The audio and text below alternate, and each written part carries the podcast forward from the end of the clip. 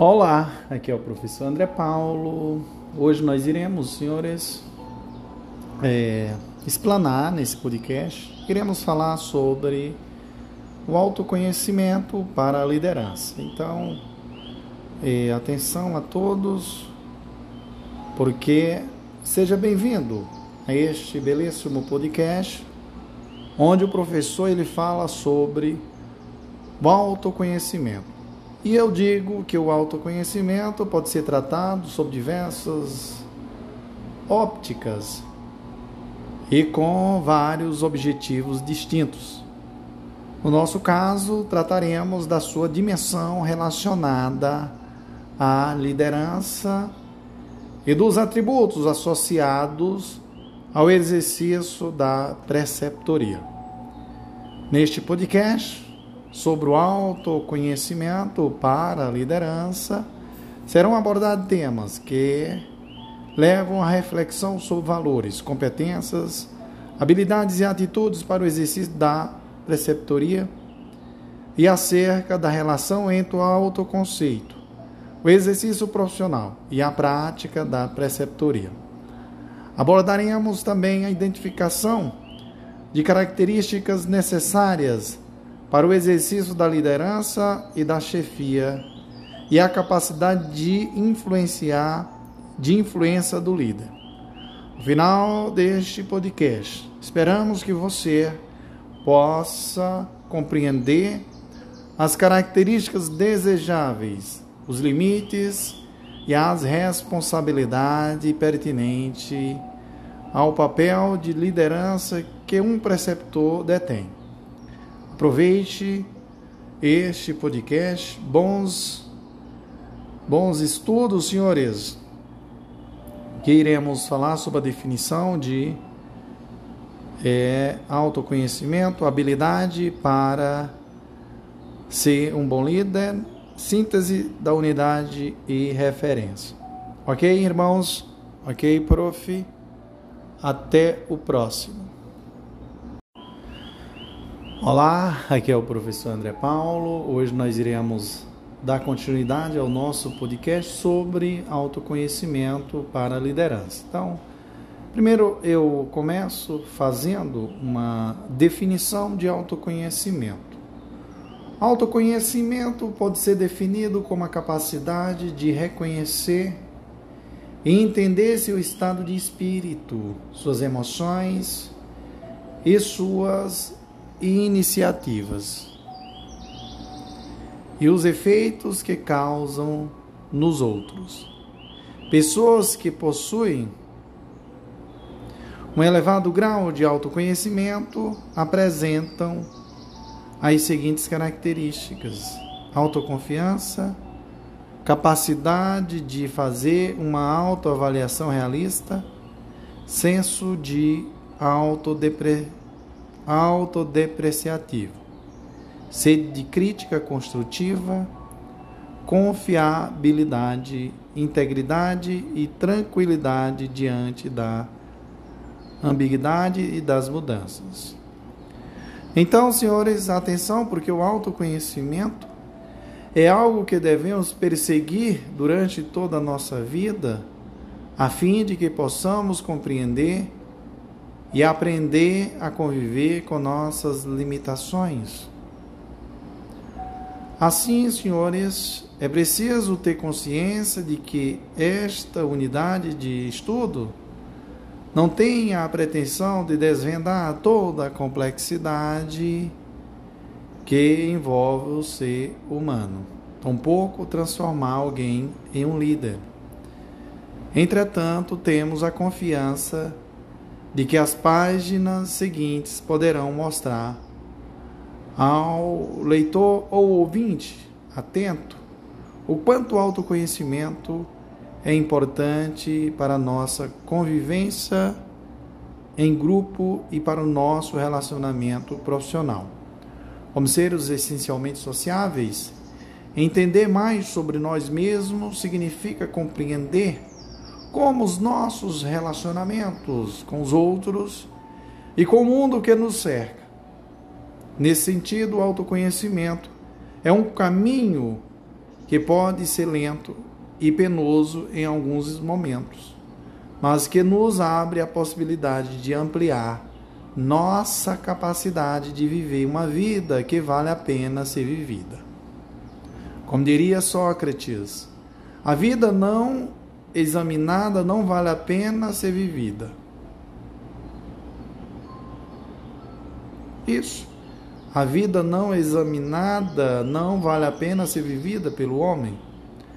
Com essa frase, o filósofo nos ensina que o autoconhecimento é essencial para que possamos, primeiramente, compreender nossas escolhas e, em segundo lugar, fazer escolhas de forma mais coerente. Afinal de contas, o que conduz nossa vida e determina nossos caminhos são nossas escolhas e atitudes. Você conhece o grande amigo Sócrates, amigo do prof. André Paulo? Acredito que todos vocês conhecem. Sócrates é, foi um filósofo ateniense do período clássico da Grécia Antiga, creditado como um dos fundadores da filosofia ocidental. É até hoje uma figura enigmática, conhecida principalmente através dos relatos em obras de escritores que viveram mais tarde, especialmente dois de seus alunos, Platão e Xenófonte, bem como pelas peças teatrais de seu contemporâneo Aristóteles. Às vezes, uma palavra mal interpretada, uma ideia mal colocada ou um gesto infeliz pode mudar para sempre o rumo de uma vida. E por causa de tamanha responsabilidade que nossas ações carregam, é que devemos sempre refletir, ao ponto de encontrar a prudência para que a navegação do rumo da vida seja consciente. A cada ato, palavra ou pensamento, pergunte a si mesmo se esse está em consonância com os seus princípios. Se você tem seus valores bem definidos, essa tarefa será fácil. Se não possui, você ficará confuso sempre que tiver que tomar uma decisão. Sabe mais, senhores, caso você queira se aprofundar, assista O Mito da Caverna de Platão. Ilustra de forma enfática o quanto é difícil abrir mão de nossas crenças e permitir que sejamos iluminados com outros olhares. A maioria das pessoas prefere permanecer na caverna e observar o mundo a partir da perspectiva que lhe é oferecida. Entretanto, aqueles que se dispõem a sair da sua zona de conforto poderão usufruir de experiências mais ricas e terão uma consciência mais ampla das, complex, das complexas engrenagens que movimentam a sociedade na qual estão inseridos. Você pode assistir o mito da caverna, senhores, para você sentir isso é o que eu indico a todos vocês. Então, tem pessoas que vivem na caverna, que vivem na caverna, tem que sair da caverna, né, para pegar, para ver que, para ver a luz, ou seja, para que a luz do sol, para que a luz brilhe no seu cérebro. Tem pessoas que vivem nesse mundinho pequeno, mundinho de de mimimi, mundinho da pobreza, pobreza intelectual, pobreza de espírito e até financeira. Então vamos tentar sair dessa pobreza e agregar, vamos sair do mundinho limitado. Mas para isso é necessário sair da zona de conforto para buscar novos horizontes. Vá a dica do prof. André Paulo. E é isso, senhores. Glória a Deus. No próximo item, iremos falar sobre as bolhas sociais. Ok? Ok, prof. Aliás, senhores, dá de nós aqui comentar um pouquinho sobre as bolhas sociais, trazendo o debate né, para o contexto atual, vemos como as redes sociais, com seus algoritmos, são desenvolvidas para reforçar aquilo que nos é mais familiar, não apenas em termos de estilos musicais, gêneros de filmes, mas, sobretudo, de ideias, ou seja, cada vez mais recebemos artigos, mensagens, feedbacks ou indicadores ou indicações de livros que reforçam nossas crenças, pois isso nos traz conforto e prazer. Fazendo um paralelo com o mito de Platão citado, é como, é como se os algoritmos criassem uma caverna particular para cada um de nós. Formação de bolhas está intimamente ligada à polarização e à intolerância característica da época em que vivemos. Tal situação limita nossa capacidade de aprender com a rica diversidade humana, que só pode ser exercida quando respeitamos e estamos dispostos a ouvir e compreender o outro. Como em nossos ambientes de trabalho, via de regra, não temos liberdade para definir com quem iremos nos relacionar Precisamos desenvolver habilidades para lidar com nossos colaboradores, colegas e gestores e ou dirigentes de forma a construir um ambiente saudável e harmônico. É de tais habilidades que iremos tratar a partir deste momento. E aqui, senhores, eu falo sobre as características de um bom líder. Os bons líderes possuem um elevado grau de autoconsciência, são capazes de se comunicar de forma eficaz, delegam o trabalho, encorajam o pensamento estratégico e motivam a equipe a dar o seu melhor. Para tanto, o líder precisa conhecer as necessidades humanas para compreender o comportamento do colaborador e utilizar a motivação como instrumento subsidiador da liderança. Além disso, embora não exista uma receita para a liderança, o líder, o líder para coordenar os colaboradores precisa considerar que há eficiência nos alcances dos objetivos quando há relação entre a técnica administrativa e o ambiente. Atividades que envolvem a saúde humana já apresentam, por si só, uma grande propensão ao estresse ao lidar com situações limites de grande responsabilidade. Portanto, um líder inábil nessa área, além de prejudicar o ambiente de trabalho, pode colocar em risco a vida de outras pessoas. Nas páginas a seguir, apresentaremos 11 dessas habilidades. E, ou melhor, nos capítulos a seguir, apresentaremos 11 dessas habilidades e algumas dicas práticas que poderão lhe trazer insígnia de como melhorar seu ambiente de trabalho e inspirar as pessoas à sua volta. Nas descrições de cada uma das habilidades, você também encontrará uma frase ou um pensamento que poderá servir de inspiração e, eventualmente, ser compartilhado entre os integrantes de sua equipe. Final de contas, Há três caminhos para o fracasso: não ensinar o que se sabe, não praticar o que se ensina e não perguntar o que se ignora. É, senhores? Você conhece Beta? Isso é uma frase de Beta, né? São Beta. Conhecido também como Venerável Beta. Foi um monge inglês que viveu nos mosteiros de São Pedro, em Monque Armour, né? E São Paulo.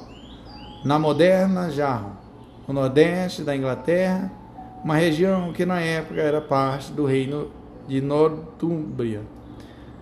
É isso aí, senhores. Show papai, vamos que vamos. Viva quem? Ah, prof. André Paulo. No próximo áudio iremos falar sobre. Próximo item iremos falar sobre a habilidade para ser um bom líder. Show. Glória a Deus.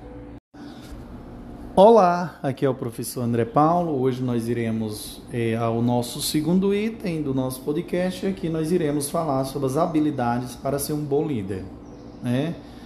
Então, senhores, delegar tarefas e dar autonomia para os membros da equipe. É, eu costumo dizer que normalmente a formação de uma equipe é necessária quando o volume de trabalho é muito grande para ser executado por apenas uma pessoa ou quando as tarefas a serem executadas demandam competências e perfis muito distintos entre si. Portanto, quando o líder de uma equipe apresenta dificuldades para delegar tarefas, acumulando-as para si, total, é, fatalmente, irá prejudicar o andamento do trabalho ou seu resultado.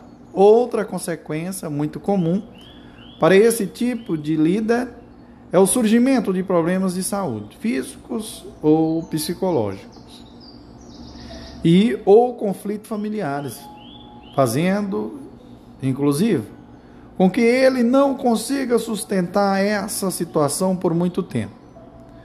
Vai a minha reflexão a todos. Você conhece alguém que tem dificuldade para delegar tarefas não? Eis a pergunta, prof. Entre as, entre as muitas razões que levam a esse tipo de comportamento estão a, a baixa confiança em sua equipe e a crença de que ninguém será capaz de executar uma tarefa da mesma forma que ele a, é, a executaria. Nesse sentido, um bom líder precisa de sensibilidade para entender que é possível que o mesmo objetivo seja alcançado por meio de caminhos ou ações distintas, ainda que os rígidos protocolos hospitalares de segurança e de gestão de risco devam ser sempre observados e restringam a liberdade de escolha os procedimentos necessários para se aplicar uma, um medicamento intravenoso, por exemplo, não dão margem para, para grandes variações. Então, senhores, atenção, porque falhar em delegar é ruim tanto para os líderes quanto para os membros da equipe, que se sentem desprestigiados e perdem a possibilidade de crescer com mais autonomia. Então, senhores, vamos saber mais sobre a importância de delegar tarefa? Eita, prof, é isso aí, eu quero te provocar, tá? Confiança, talvez, sua primeira reação ao se deparar com um membro com um membro da equipe realizando uma ação diferente da que você faria? Seja envolver-se. Mas, caso não haja riscos maiores envolvidos, é importante deixar os membros da equipe aprenderem com os próprios erros, ou então, quem sabe, até se permitir aprender com os próprios é, até se permitir aprender com, com eles uma forma nova de chegar a um objetivo. Um bom líder sabe que delegar autoridade pode ajudar a aumentar o conjunto de habilidades da equipe e manter o andamento dos projetos. Afinal de contas, não se pode fazer tudo o tempo todo. Confie na sua equipe e ela confiará em você. É claro que a confiança é algo conquistado gradativamente, à medida que o líder conhece mais sobre a equipe. Outro passo importante, como eu falei para vocês de início, a confiança. O outro passo é a autonomia. Nesse sentido, eu posso dizer que dar autonomia e delegar funções são atitudes que transmitem confiança e são capazes de despertar o potencial dos membros, dos membros da equipe e aumentar a produtividade. Com a equipe certa, a autoridade compartilha, compartilhada resulta em pessoas mais felizes e capazes de alcançar as metas mais ambiciosas. Quando a equipe inteira tiver autoridade, os indivíduos poderão brilhar nas suas funções e contribuir com o próprio conhecimento para o sucesso conjunto. Equipes que têm autoridades e autonomia são capazes de realizar trabalho excelente. Ações é outro passo importante, porque algumas ações podem ser implementadas para capacitar as equipes e ajudar a delegar funções tais como estimula os integrantes da equipe a aceitar novos desafios, motive a equipe a ser resiliente diante das adversidades, consulte os membros da equipe sobre os projetos em que querem trabalhar. Valorize o trabalho bem feito por meio de feedbacks honestos. Fomente as habilidades de gestão do tempo para que o trabalho seja feito dentro do prazo. Irmãos, atenção, porque auxiliar no desenvolvimento da equipe é algo importante e aqui nós iremos abordar. De modo geral, as pessoas gostam de aprender coisas novas, sobretudo quando tais novidades podem ampliar a qualidade e ou a eficiência das tarefas que são desenvolvidas. Capacitar outras pessoas deveria ser um dos seus objetivos mais importantes como líder. Ajudar a equipe a aprender e ter êxito é um trabalho que começa com motivação diária, por meio da construção de relações baseadas no respeito e da elaboração conjunta de soluções para os problemas que surgirem. Portanto, um bom preceptor não apenas procura se aprimorar, como também dedica um tempo do seu dia para ajudar os outros a crescer. Isso pode ocorrer com treinamentos, trocas de experiência durante o almoço ou mesmo na elaboração de soluções para problemas com os membros da equipe. Tal prática não só ajuda as pessoas à sua volta a continuarem crescendo na carreira, como também pode ensinar a você várias lições ao longo do caminho. Mas aí eu indago a você. Você conhece? É, o Alexandre Pop, né? Será se você conhece? Vamos lá. É preciso ensinar aos homens como, como se não ensinassem realmente. É preciso ensinar aos homens como, como se não ensinasse realmente, propondo-lhe coisas que não sabe como se as, se as tivesse apenas esquecido. Alexandre Pop. Pop. Eita, prof, o que, que é isso, prof? Alexandre, Alexandre Pope foi um dos maiores poetas britânicos do século XVIII, famoso por sua graduação, aliás, famoso por sua tradução de Homero. É o segundo mais citado na obra de Chay of Oxford Dictionary of Quotation depois de Shakespeare. O talentoso venceu jogos, mas só o trabalho em equipe. Veja só o que, que ele diz. O talento, só fazendo a correção, viu, senhores? O talento vence jogos, mas só o trabalho em equipe ganha, com, ganha campeonatos. Isso aqui é uma frase do Michael Jorge, né? Michael Jorge, né? Michael Jorge, né? Ele é um empresário e é, ex-basquetebolista estado, estadunidense que atuava como ala armador. É considerado por muitos como o melhor jogador de basquete de todos os tempos e por muitos como um dos mais importantes desportistas masculinos da história. Algumas ações e habilidades que podem ser desenvolvidas em prol do desenvolvimento de outras pessoas. Quais, prof? prof? As pessoas possuem necessidades e forma distinta de, de aprendizagem. Portanto, preste atenção ao que cada integrante da equipe gostaria ou, e, ou precisa aprender. Utilize sempre que possível exemplos para demonstrar como os erros podem ser interpretados como oportunidade de aprendizagem. Procure fazer críticas construtivas, mesmo quando isso parecer difícil. Pense em como gostaria de ter sido orientado em sua carreira e procure treinar os outros nessa os outros dessa maneira. Senhores, atenção porque eu vou falar de algo muito importante que é comunicar-se com eficiência.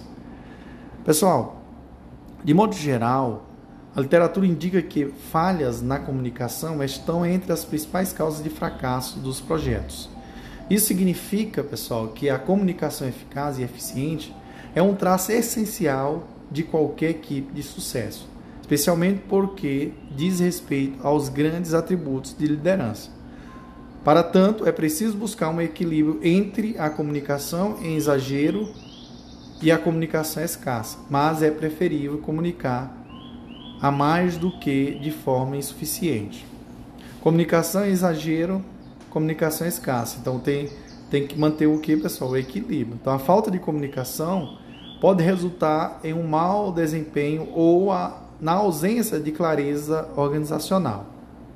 Assim, sua comunicação precisa ser eficaz, ou seja, deve ser feita de uma forma direta, mas pessoal. Isso inclui a comunicação sobre projetos, procedimentos hospitalares e interações com a equipe. Os canais de comunicação mudam ao longo do tempo. Atualmente temos uma grande variedade de formas, desde os tradicionais comunicadores é, comunicados impressos até os recentes e-mails e grupos de WhatsApp, por exemplo. Independentemente do canal, o que não muda é exigência de que a comunicação seja clara e não agressiva. Por isso, nos dias de hoje, o termo comunicação não, viol não violenta vem ganhando um esforço cada vez maior quando o assunto é de liderança de equipes e o interesse pelo tema fez com que as estantes das livrarias já disponha de um número significativo de títulos que explora essa temática. Então, senhores, a comunicação não violenta pode ser definida como a habilidade de comunicar-se, minimizando-se resistência, reações defensivas e violentas. De modo geral, ela nos ajuda a aprimorar a forma como nos expressamos, como ouvimos os outros e ainda como resolvemos conflitos. Seu objetivo essencial é auxiliar na construção de relacionamentos mais sinceros e empáticos. O modelo de, de comunicação não violenta, desenvolvido por Rosenberg, está baseada em quatro componentes. São eles. São eles. Primeiro componente, senhores. Primeiramente, é preciso é, observar o que está de fato acontecendo em uma situação. Tal observação não deve se basear em julgamentos moralizadores ou buscar classificar, analisar ou determinar níveis de erro.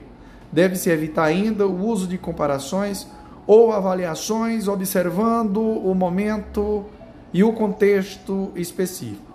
Segundo componente. segundo componente da comunicação não violenta é a identificação e expressão dos sentimentos por meio da, nomeação, da nomeação de forma clara e específica das emoções, das emoções. Então, a transparência na nomeação dos sentimentos conectam, conecta os intelectores de forma mais eficiente. Terceiro componente, senhores, é, da comunicação não violenta é o reconhecimento das necessidades. É preciso que o interlocutor entenda, valorize e verbalize suas necessidades a fim de permitir que as pessoas possam valorizá-las. O que os outros dizem e fazem pode ser o estímulo, mas não pode ser a causa dos sentimentos. Rosenberg denomina esse componente de desenvolvimento da responsabilidade emocional. O quarto componente, senhor, é o último componente da comunicação não violenta, né, está relacionada às demandas do interlocutor. Este deve ser capaz de expressar claramente o que está de fato pedindo. É preciso que o receptor tenha clareza não apenas do que é preciso ser realizado, mas também dos sentimentos, das justificativas e das necessidades relacionadas às demandas, para que não soem como, simples exigências sem embasamentos. Julgamentos moralizadores, comparações e imposições são algumas formas de linguagem e comunicação que pode ser associada, associadas ao desenvolvimento de um estado violento. Ok, irmãos? Irmãos, atenção. Atenção, porque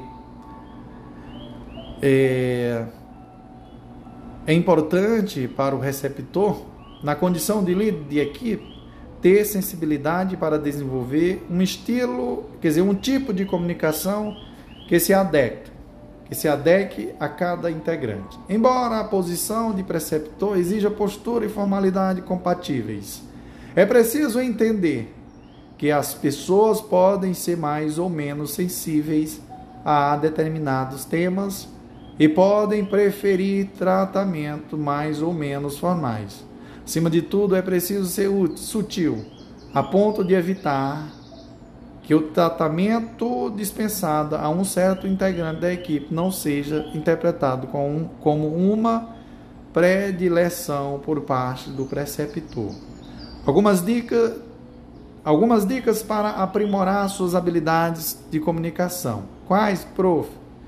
Peça o feedback da equipe. Se possível, desenvolva um canal no qual isso também possa ocorrer de forma anônima. Ouça antes de falar. Demonstre ao seu interlocutor que compreendeu, que compreendeu e estava atento à mensagem que ele tinha para lhe transmitir.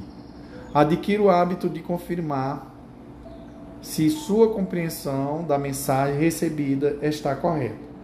Adquira o hábito de confirmar se o interlocutor recebeu e compreendeu a mensagem enviada por você. Na dúvida em relação ao grau de formalidade, pergunte à pessoa como ela prefere ser tratada. Desenvolva o hábito de se exprimir de forma direta. Seja franco, mas mantenha a gentileza e o respeito. Adeque a forma e o canal de transmissão da mensagem ao público-alvo. Senhores, atenção, porque agora é com você, no seu contexto de atuação na preceptoria, quais canais de comunicação podem ser utilizados para dar e receber feedback. Eita, prof, o que, que você me diz? Bom, no próximo item falaremos sobre esta sobre esta temática. Ok, prof? Ok. Olá, aqui é o professor André Paulo. Hoje nós iremos é, ao estudo, ou melhor, dar continuidade ao nosso, a nosso, nosso podcast sobre autoconhecimento para a liderança. Então, nesse item nós iremos falar sobre possuir habilidades para resolver problemas e entre as habilidades necessárias a um líder, né, entre as habilidades necessárias a um líder, a capacidade de resolução de problema é uma das mais importantes. Nesse sentido, o trabalho de preceptor consiste, basicamente, em oferecer conselhos estratégicos para resolver os problemas trazidos pelos integrantes da equipe. Isso significa, isso não significa que é preciso ter todas as respostas a todo momento. O mais importante é estar preparado com recursos que possa capacitar a sua equipe para resolver os problemas com suas próprias habilidades. Um líder com perfil perfeccionista, perfeccionista pode ser bastante prejudicial quando paralisa o trabalho em busca da resolução 100% satisfatório para um problema. Então, o ideal é balancear a qualidade mínima aceitável com o tempo e os recursos disponíveis. Então, uma equação que, na maioria dos casos, é bastante complexa. Deixar uma decisão se prolongar por muito tempo é desgastante e dispendioso. Por isso, não deixe que o perfeccionismo impeça você de buscar a solução mais otimizada. Para que isso seja possível, é preciso instrumentalizar os médicos para o processo de tomada de decisão, momento no qual tais profissionais decidem o que, quanto, para quem, a que custo e qual o benefício da ação que estão provocando. Então, em um mundo onde há escassez de recursos, desigualdades no acesso à saúde e questões de qualidade do serviço prestado a, prestado a enfrentar, textos de tomada de decisão devem ser utilizados. Então, por esse motivo, é preciso que o preceptor conheça as técnicas de tomada de decisão que consistem no processo de ponderar e prever as consequências positivas e negativas de determinadas alternativas. Concordo. Cotidianamente, o exercício da medida está implicitamente relacionada, relacionado com a capacidade de tomar decisões em diversos contextos. Há uma extensa literatura que trata da questão da tomada de decisão e algumas ferramentas desenvolvidas com o propósito de otimizar esse processo e torná-lo mais assertivo. As ferramentas possibilitam a compreensão mais ampla do contexto, dos contextos que envolvem uma decisão e auxilia na obtenção da melhor resolução para aquele momento. A seguir apresentaremos algumas dessas ferramentas de forma mais sucinta. Aqui eu vou falar aqui, pessoal, a matriz de Eisenhower a matriz de, Eisenhower, a, a matriz de Eisenhower ajuda a estabelecer a prioridade das tarefas a serem realizadas por meio de uma priorização de atividades, evitando que haja perda de tempo com tarefas que não que são menos urgentes. Para tanto, essa técnica estabelece os seguintes passos. Primeiro, organizar as tarefas enquanto é, primeiro organizar as tarefas em quadro, quadrante, né, em quatro quadrantes. Primeiro organizar as tarefas em quatro quadrantes em relação a dois eixos, urgente e importante. B. Definir as ações para cada esforço, espaço, tais como agendar, fazer agora, eliminar ou delegar. C. Priorizar as tarefas de acordo com as seguintes regras: tarefas urgentes, fazer agora, tarefas importantes, mas não é urgente. Agendar tarefas urgentes, mas não é importante. Delegar tarefas não urgentes, nem importante delegar. Então, senhores, atenção que agora nós iremos à matriz de decisão. Parte de uma análise dos pontos é, dos pontos fortes e fracos de cada objetivo. Para isso, usa uma tabela com cinco colunas nas quais são listadas as principais ideias e os, e os critérios de avaliação, tais como impacto, visão, esforço e lucro. Em seguida, cada ideia recebe uma pontuação de 1 a 5 baseada nos critérios. Os critérios, é, os critérios visão, lucro e impacto possuirão valor positivo e o esforço, valor negativo. A ideia com maior pontuação será a prioridade. Matriz Gucci, né? Gucci. Essa análise se baseia no raciocínio de 80% dos resultados podem ser associados diretamente a apenas 20% dos fatores capazes de levar a esse resultado.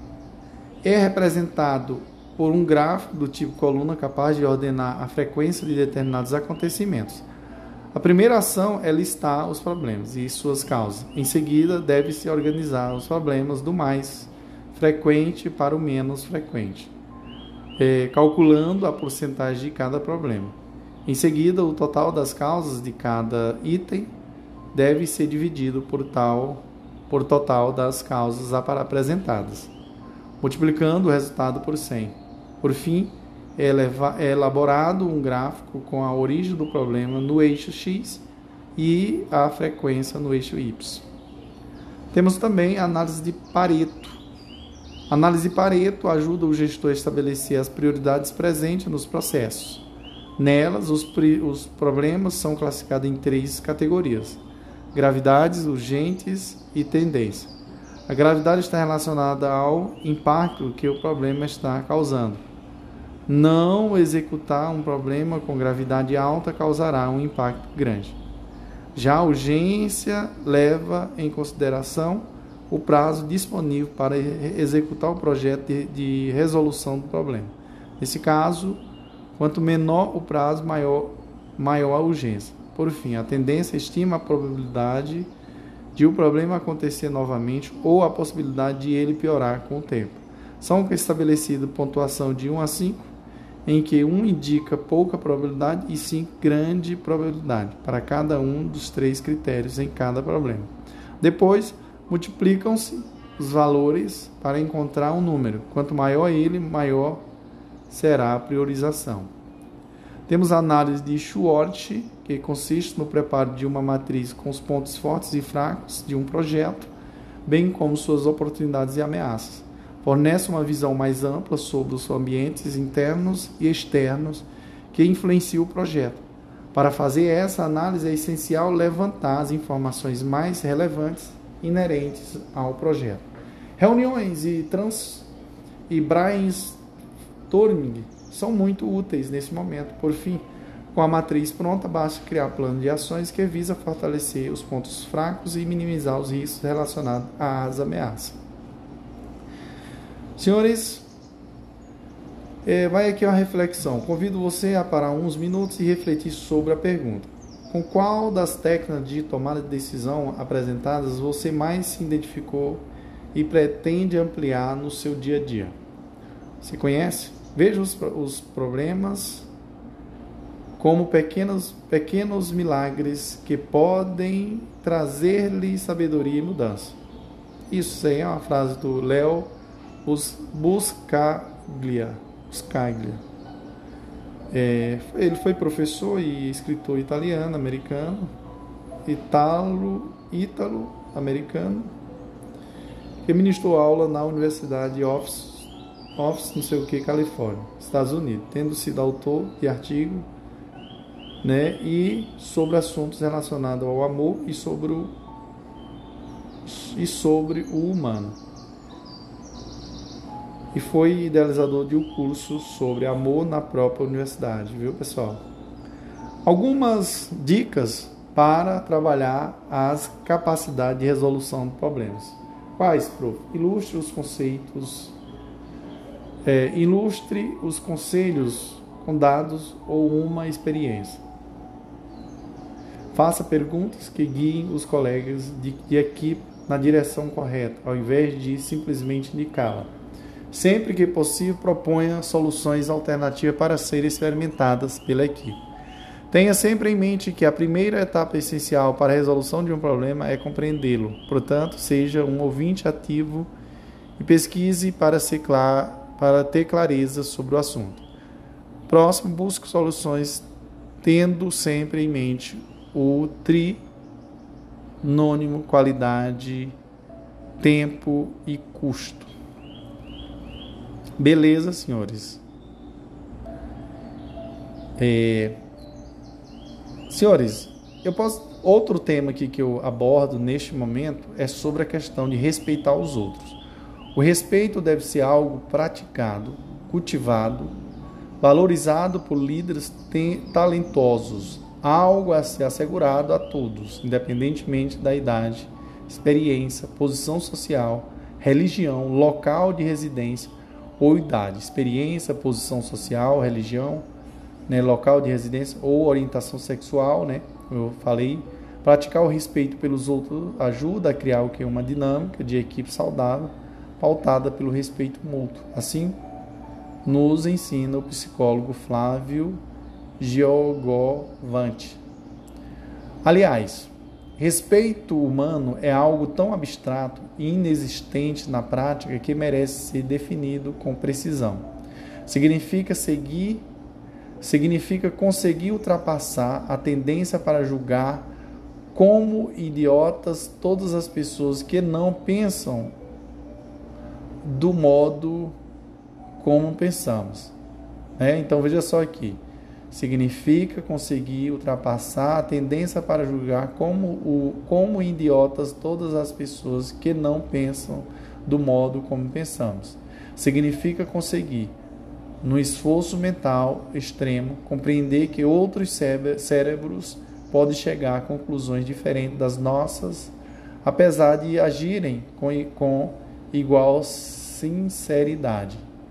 Significa não querer forçar o outro a se, a se iluminar com a nossa luz e aceitar que cada cérebro, com seus milhões de neurônios e submetidos a experiências diferentes, pode chegar a conceitos diferentes. Respeito significa, acima de tudo, poder gozar, ou melhor, poder gostar e conviver com essas diferenças, que, diga-se de passagem, são muito ricas e menos é, e, são muito ricas e mesmo estimulantes. Então, senhores, os bons líderes sabem que a positividade e o respeito faz toda a diferença. Uma boa regra geral é reconhecer que todos são parceiros e relevantes para o sucesso da equipe. Então, a seguir, algumas formas de mostrar respeito. Comunique, comunique-se com os membros da equipe de forma respeitosa, independentemente da posição hierárquica. Dê ouvido à opinião dos outros, mesmo se, é, mesmo se discordar, mesmo se discordar dela. É, dê reconhecimento por um trabalho bem feito. É isso aí, senhores. No próximo áudio nós iremos falar sobre buscar constantemente atualização e aquisição de conhecimento. Amém, irmão? Amém, prof. Olá, aqui é o professor André Paulo. Hoje nós iremos ao item 2.2 do nosso podcast. E aqui nós iremos falar sobre é, buscar constantemente a atualização e aquisição de conhecimento. E eu começo dizendo que, por maior que seja a sua experiência, independentemente da posição alcançada, um bom líder nunca deve julgar que não há nada mais a aprender. A área da saúde é extremamente dinâmica, demandando uma constante atualização, sobretudo daqueles profissionais que se dispõem a ser preceptores. Ao realizar essas ações, ao realizar ações direcionadas para a sua atualização, um líder acaba influenciando e estimulando sua equipe para que também busque aprimorar suas competências. Isso mesmo. Assim, desenvolver as habilidades pode ajudar você e sua equipe a melhorarem a longo prazo. Nesse sentido, é recomendável manter pontos de análise para autorreflexão. E refletindo sobre a temática, eu faço algumas indagações, ou, ou seja, eu faço uma indagação de suma importância. Onde você se encontra na jornada de desenvolvimento pessoal e como isso se associa ao bem da sua equipe? Refletir sobre, esse, sobre isso pode ajudar no seu crescimento pessoal e profissional.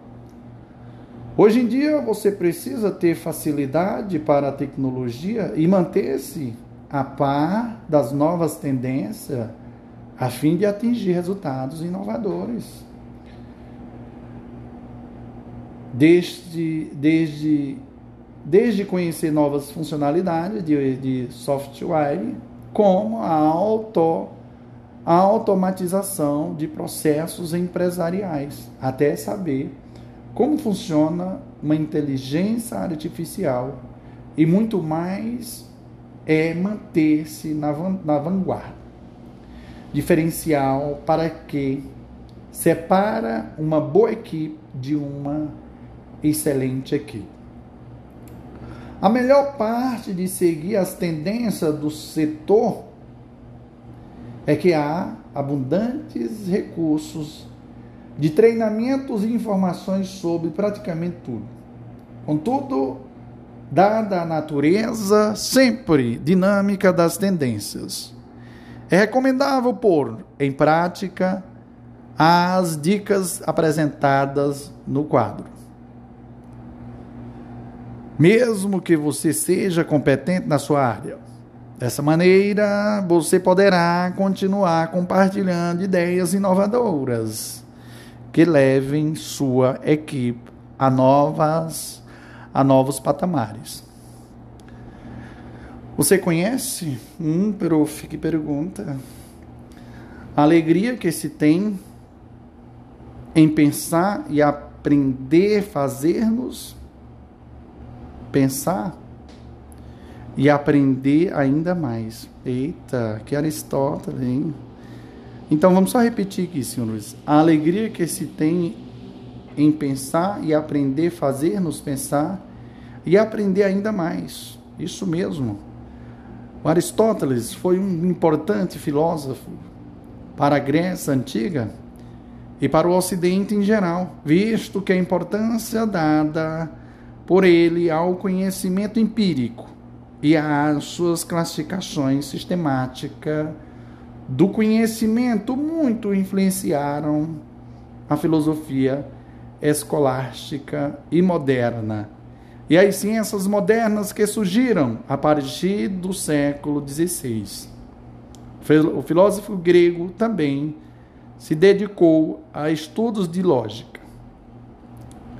Então, senhores, atenção, porque algumas informações que auxiliam na atualização e no desenvolvimento pessoal. Quais, prof? Participe de conferências, né, seminários e eventos científicos relevantes e incentive os integrantes da sua equipe a fazerem o mesmo. Invista em cursos diversos. Sempre que possível, atualize-se por meio de artigos, livros ou até mesmo vídeos, compartilhando-os com os demais membros de sua equipe. Dedique um tempo semanal para aprender algo novo. Siga líderes de tecnologia é, para se manter informado sobre as tendências do setor. Participe de conferências e eventos de net de network, né? Além de ajudar você a continuar aprendendo e a fazer contato com profissionais que tenham os mesmos interesses. Essas atitudes também o colocarão em contato com as novas ideias que ampliarão sua relevância na equipe. Beleza, irmãos? Beleza, prof. No próximo item, iremos falar sobre praticar e encorajar o pensamento estratégico. Glória a Deus e até a próxima.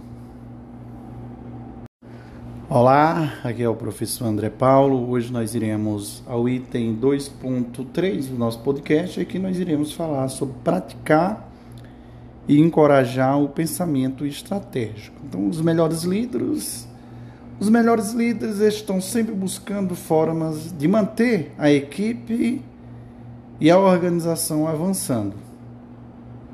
Entretanto, esse avanço não deve ser algo aleatório, e sim envolver planejamento e estratégia com bases sólidas.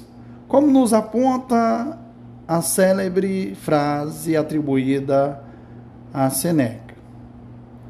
Não existe vento favorável a quem não sabe onde deseja ir. Utilizando desde, desde, utilizando desde técnicas de brainstorming até a priorização das tarefas, um bom líder também motiva os membros da equipe a pensar estrategicamente. Pensar estrategicamente é importante tanto para a sua autoconsciência como para a da sua equipe. Por isso, priorize o encorajamento de novas ideias. Algumas ações para encorajar melhor o pensamento estratégico. Quais, prof? Ouça todas as ideias, mesmo se não concordar. Realize, realize sessões de brainstorming em equipe. Dê feedback fundamentado, fundamentado em dados. Providencie um esforço ou briefing caso o projeto seja complexo. Deixe que a equipe leve suas ideias e apresenta com os erros. Aí eu pergunto, você conhece quem, prof? Veja só. O otimismo é uma estratégia para criar um futuro melhor. Porque a, a menos que você acredite que o futuro pode ser melhor, é provável que você assuma assuma a responsabilidade de criá-lo. A frase do Noah Show, Show, Chomsky, Avron Noah Chomsky é, uma, é um linguista, filósofo, cientista cognitivo, comentarista e ativista político norte-americano, referenciado em, em âmbito acadêmico com o pai da linguística moderna. Também é uma das mais renomadas figuras no campo da filosofia analítica. E aqui, senhores, eu concluo. Queria só de já falar isso aqui para vocês, né? É, o que, que é ser um, um ouvinte ativo? Isso que é importante, viu, senhores? Ouvinte ativo, eu posso dizer que liderar implica ouvir mais do que falar. Assim, sua função é estar atento aos problemas e às opiniões dos membros da equipe, de modo a tornar-se um agente de mudança. Ouvir com interesse sincero às pessoas ao seu redor também transmite à equipe respeito e empatia. Para um líder, saber ouvir é uma qualidade importante, mas muitas vezes negligenciada. Encontrar o equilíbrio certo entre inspirar com as palavras e com a atenção delicada é a, é a diferença entre ser um bom líder e ser um bom e ser um líder excelente. Feedback. Sim, de modo geral, avaliação de desempenho não desperta muito a simpatia das pessoas. Normalmente elas ficam tensas, com a possibilidade de ouvirem apenas críticas ou com receio de que seus feedbacks gerem revolta e lágrimas. Esse ambiente limita a disposição dos membros da equipe de se expressarem o que é lamentável, pois a maioria das pessoas necessita de ajuda para conceber como melhorar seu desempenho e avançar em suas tarefas, ou melhor, em suas carreiras. Medos e suposições quanto ao feedback costumam gerar comportamentos indesejáveis, como procrastinação, negação, rumi ruminação, inveja e a autossabotagem. Entretanto, existem maneiras de fazer com que as pessoas lidem melhor com o feedback. Reconhecendo suas emoções negativas, ressignificando o medo e a crítica de modo construtivo, desenvolvendo metas realistas e criando sistemas de apoio capazes de recompensar suas conquistas ao longo ao longo do percurso. Algumas ações que poderão aprimorar suas habilidades como ouvinte. Quais, prof? Dê atenção plena aos membros da equipe quando se dirigirem a você com sugestões ou feedback. Pergunte antes de falar o que pensa. Marque encontros recorrentes para observar e sentir como anda a equipe. Participa das reuniões que a sua equipe realiza, realizar. Você conhece? Um prof, de novo, sim, isso mesmo. Ninguém conseguirá trabalhar em equipe se não aprender a ouvir. Ninguém aprenderá a ouvir se não aprender a se colocar no lugar dos outros. Uma frase do nosso amigo grande Augusto Cury. Augusto Cury é um psiquiatra, professor e escritor brasileiro. Augusto é autor da teoria da inteligência multifocal.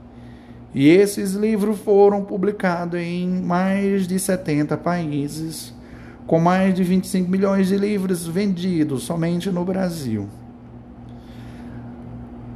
Agora é com você, nobrezas com base nas, nas ações sugeridas, voltada para aprimorar a habilidade de ouvintes atribuída a um bom líder, que tal propor uma atitude a ser adotada por você junto à sua equipe?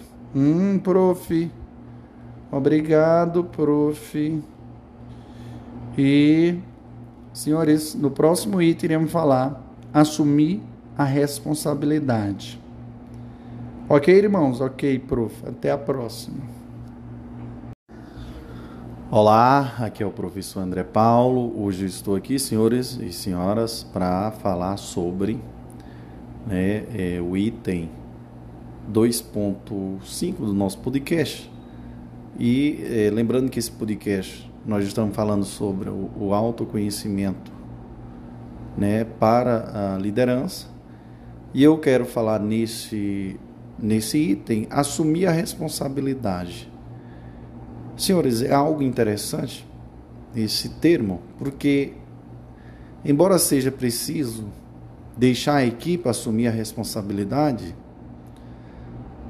é, isso não significa que você deva abdicar de todos, de toda a responsabilidade pelo trabalho. É importante apoiar a sua equipe assumindo a responsabilidade quando as coisas não transcorrem conforme o planejado. Então, nesses casos, mais importante do que buscar culpados é refletir sobre a causa e procurar aprender com a situação. É, você conhece essa frase? Vamos lá. Somos responsáveis por aquilo que fazemos, o que não fazemos e o que impedimos de ser feito. Alberto Campos, esse, essa frase é do Alberto Campos.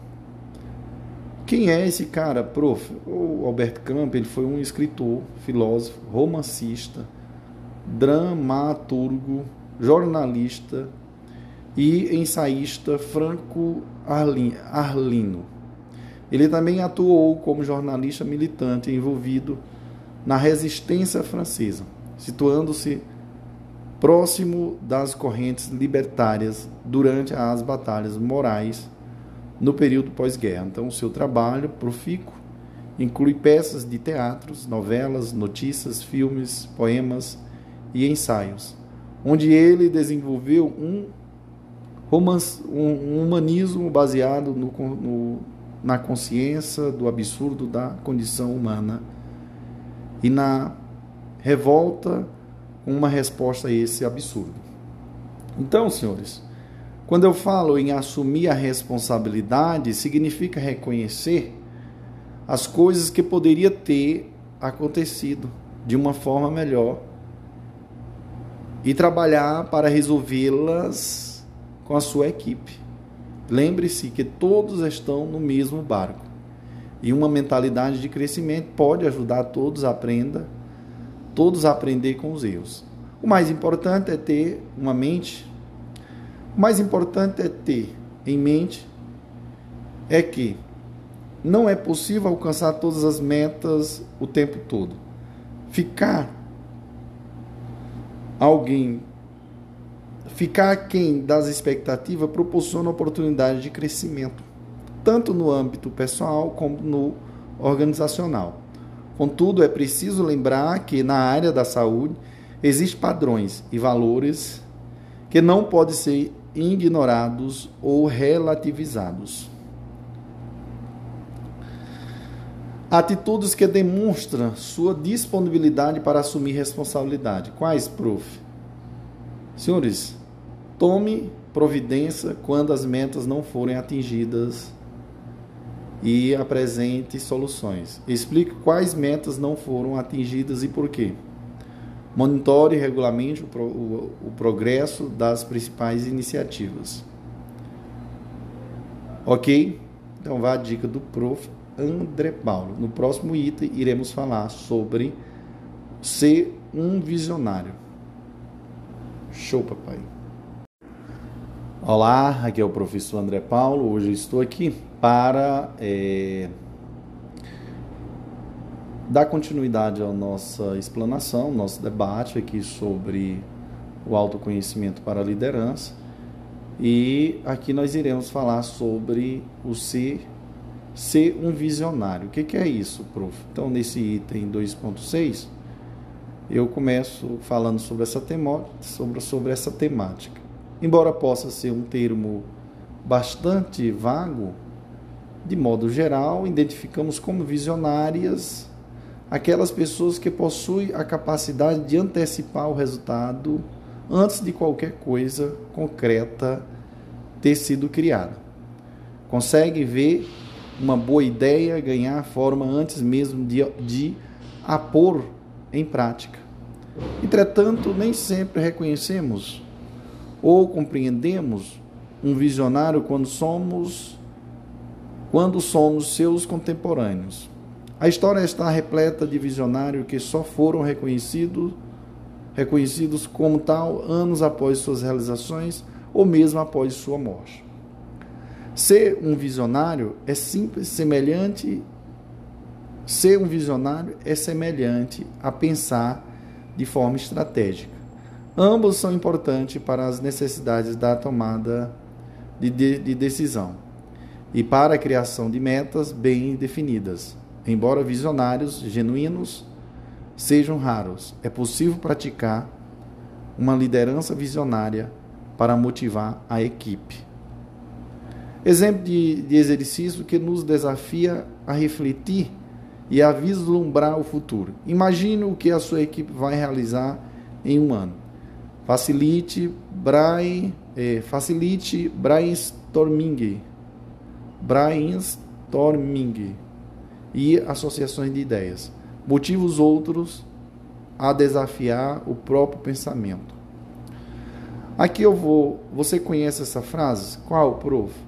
De todas as coisas que fiz, o mais vital é coordenar aquelas que trabalham comigo e mirar seus esforços em um determinado objetivo. Isso aqui é uma frase do, do Walt Disney.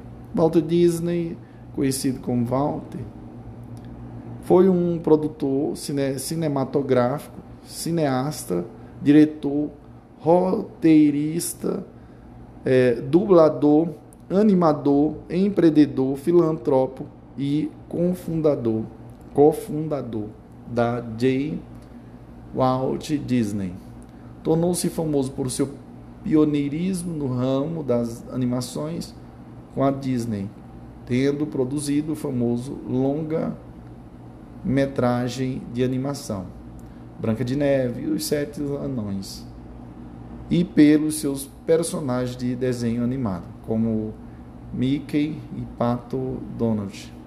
Ele também é o idealizador das, dos parques temáticos sediados nos Estados Unidos. Ok, senhores? Então, vá a dica do Prof. André Paulo. No próximo item, iremos falar sobre é, importar-se com os outros. Aliás, aqui a gente já, já adentra nessa temática, importar-se com os outros. Importar-se com uma pessoa é mais abrangente do que respeitá-la.